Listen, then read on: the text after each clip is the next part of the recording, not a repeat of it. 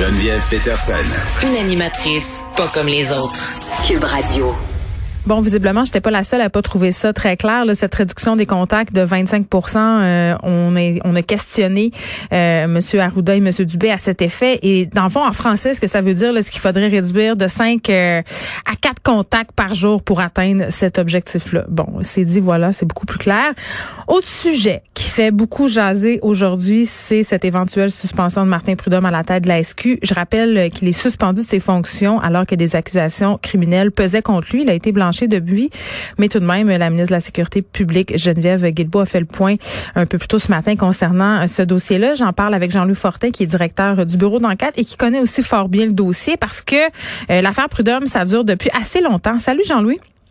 Salut Geneviève. Écoute, c'est compliqué. Depuis. Oui, c'est ça.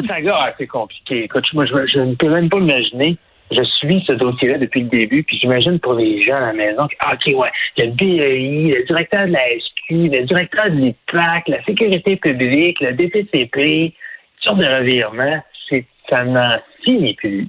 Ben, c'est ça. donc, je me suis dit, qui de mieux que Jean-Loup pour venir un peu nous expliquer comment et quand tout ça a commencé? Ouais. Euh, tout ça a commencé, écoute-moi, il faut, vraiment que je prenne quelques secondes pour réfléchir. Quand ça a commencé, donc, ça a commencé, ça, a commencé, en fait, euh, quand euh, les enquêtes à l'UPAC ont,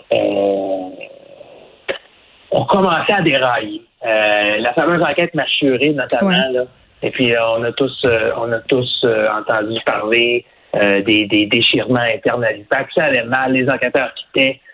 Euh, il y avait une chasse aux frites médiatique en même temps. Euh, les allégations avaient fait que Robert Lafrenière, l'ancien patron de l'UPAC, euh, avait, avait créé une, genre d'escouade pour enquêter qui a, qui a commis les fuites.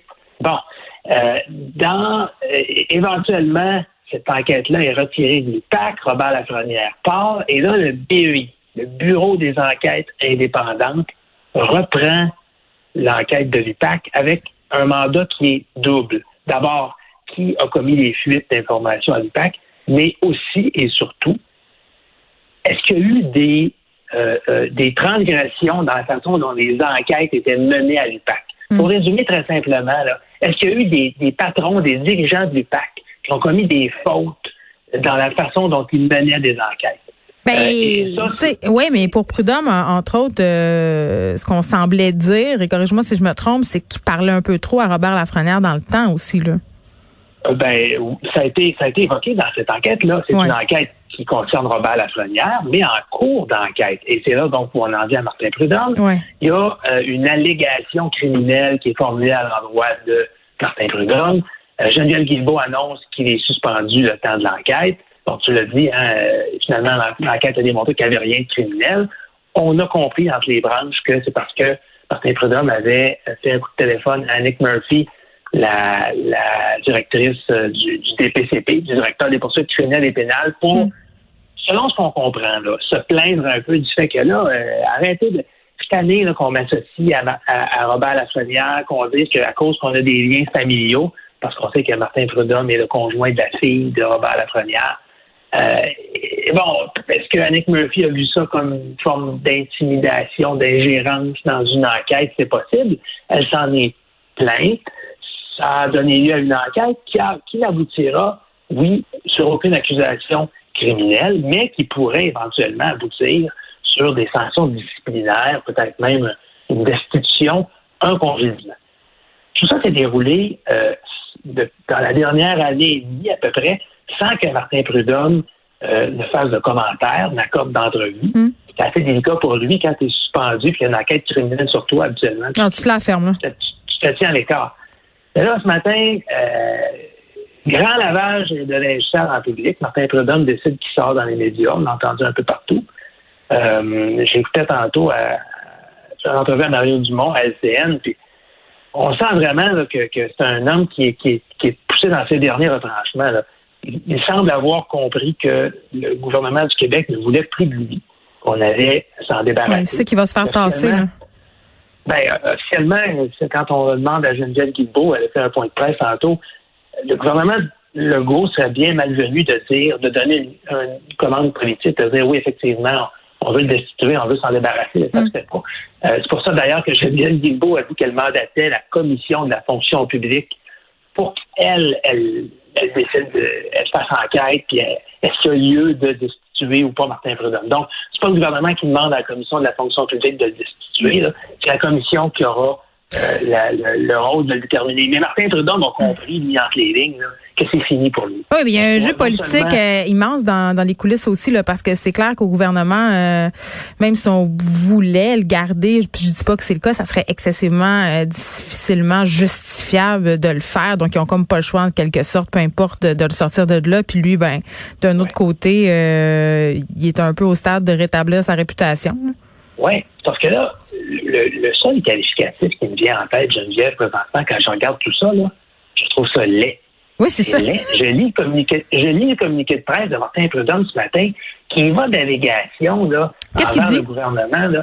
Ben, il dit bon, qu'on l'a qu'on l'a jamais informé des motifs de sa suspension, qu'on l'a jamais rencontré. T'as misère à croire ça, En fait, il, ben, il dit euh, essentiellement euh, la véritable intention derrière cette enquête n'était pas le fameux appel téléphonique là, avec euh, Mme Murphy, mais plutôt mm. mener une vaste pêche visant à m'associer au fit médiatique. Après ça, il dit euh, J'en conclus que je suis victime de la volonté du gouvernement de mettre fin à 32 ans de carrière en service public. Fait ce que Martin Prudhomme fait en ce moment, c'est qu'il remet en question l'intégrité de l'État québécois.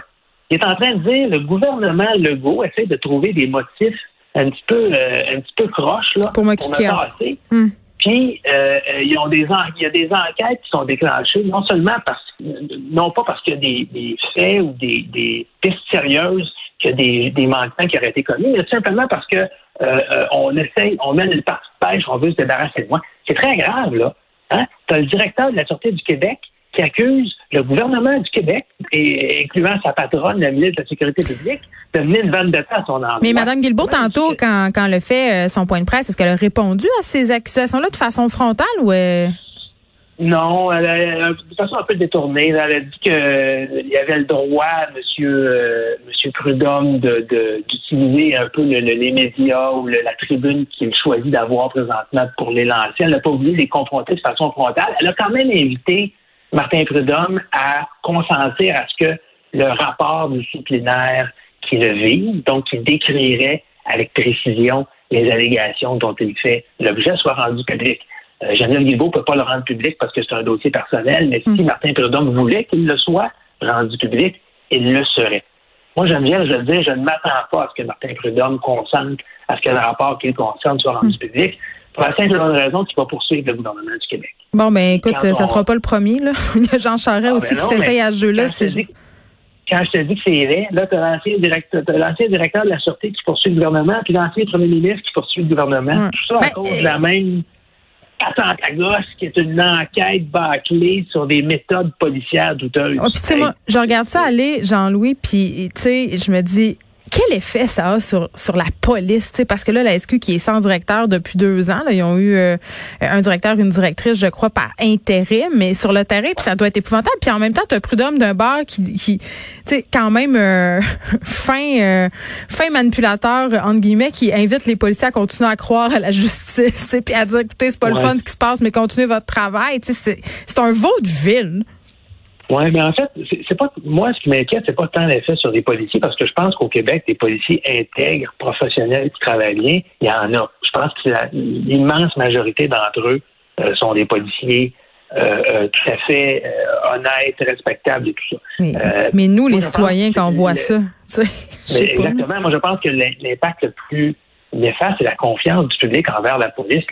Dans une société démocratique où tu remets un, un gun, sûrement un badge, tu remets aux policiers les pouvoirs de te priver de ta liberté, de t'arrêter pour que tu aies une confiance absolue envers le système policier, envers le système judiciaire.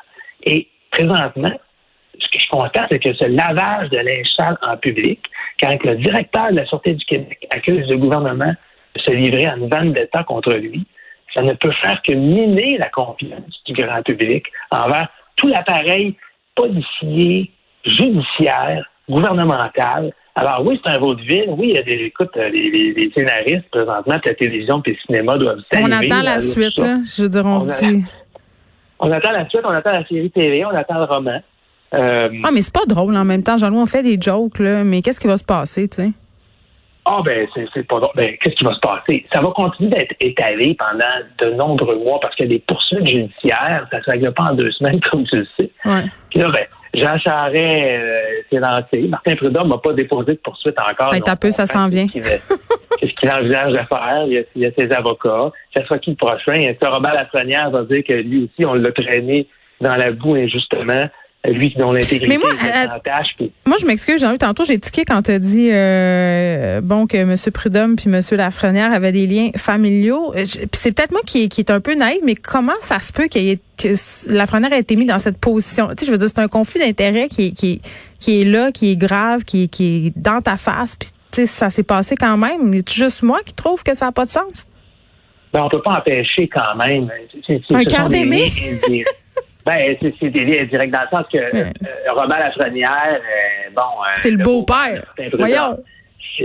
Oui, techniquement, euh, Martin Prudhomme, bon, il a été, il été sous-ministre, il a été, bon, directeur de la SQ, donc, et beaucoup, beaucoup de policiers qui travaillaient pour Robert Lafrenière relevaient de Martin Prudhomme. Oui, oui, il y a des, tu peux, tu peux voir des conflits d'intérêts, mais tu sais quoi, tu peux pas, tu peux pas demander à un couple de se séparer parce que, bon, il y a des, les gens qui ont des, qui travaillent dans la haute fonction publique, ce qu'il faut faire, c'est divulguer l'intérêt, le reconnaître, puis après ça, mettre en place des, paravents ou des, des, hmm. systèmes. Des paravents, c'est ça. La, chose qu'on peut, euh, qui sert à cacher les choses. En tout cas. Ah oui, Excuse-moi, là. On est vendredi. Je suis une mauvaise foi. Mais ça me fait un peu euh, sursauter euh, quand je t'ai entendu dire ça. Écoute, je suivais pas euh, cette saga-là dans, dans, les moindres détails conjugaux. Jean-Louis Fortin, merci. Jean-Louis qui est le directeur de notre bureau d'enquête. Vous allez continuer, évidemment, à fouiller et à suivre l'affaire Prudhomme qui devrait continuer à s'étaler encore quelques mois si la tendance se maintient. Merci, Jean-Louis.